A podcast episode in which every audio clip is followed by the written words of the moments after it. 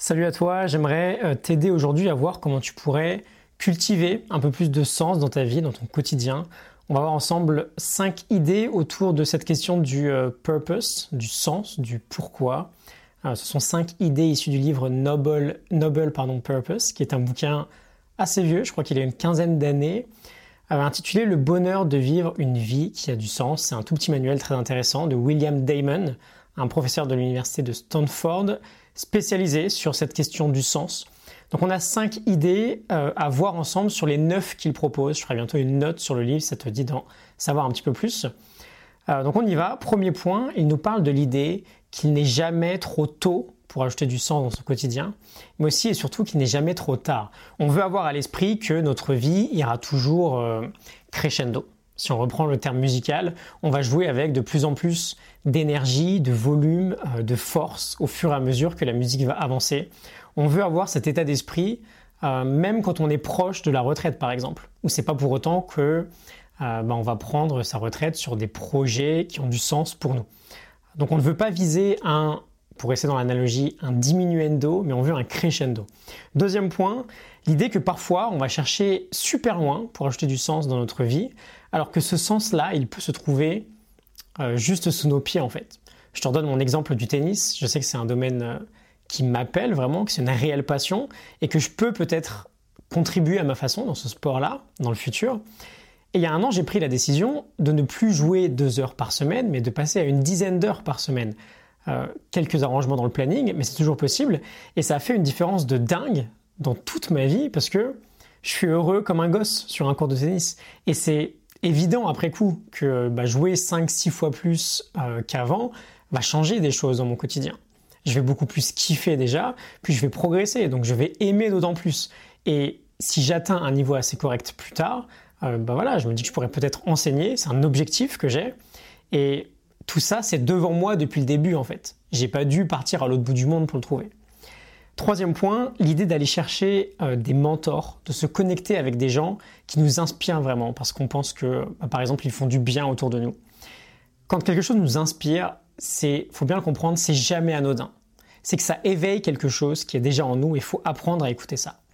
Quatrième point, l'idée de rejoindre une culture ou un environnement ou une communauté où les gens vivent déjà une vie qui a beaucoup de sens pour eux. Par des effets miroirs, ça va nous faire réfléchir différemment et potentiellement trouver des solutions différentes.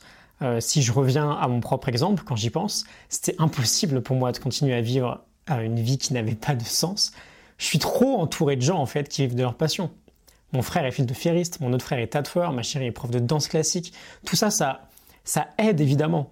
On veut créer cet environnement autour de nous et si c'est trop compliqué, il y a peut-être, euh, par exemple, je laisse ça comme ça, mais des communautés en ligne qui peuvent nous aider. Et enfin, cinquième point, euh, allez, je vais regrouper le cinquième et le sixième, c'est l'idée de se préparer à l'échec et de rester humble sur notre quête et d'apprendre de nos erreurs. Quand on se lance dans ce type de quête, c'est forcément un objectif super ambitieux.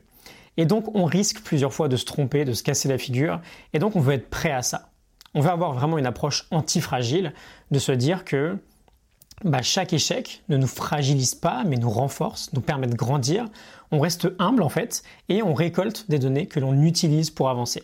J'aime bien cette idée que les meilleures quêtes dans nos films favoris ou dans les livres qui nous inspirent sont celles des héros qui ont le plus de challenges à surmonter.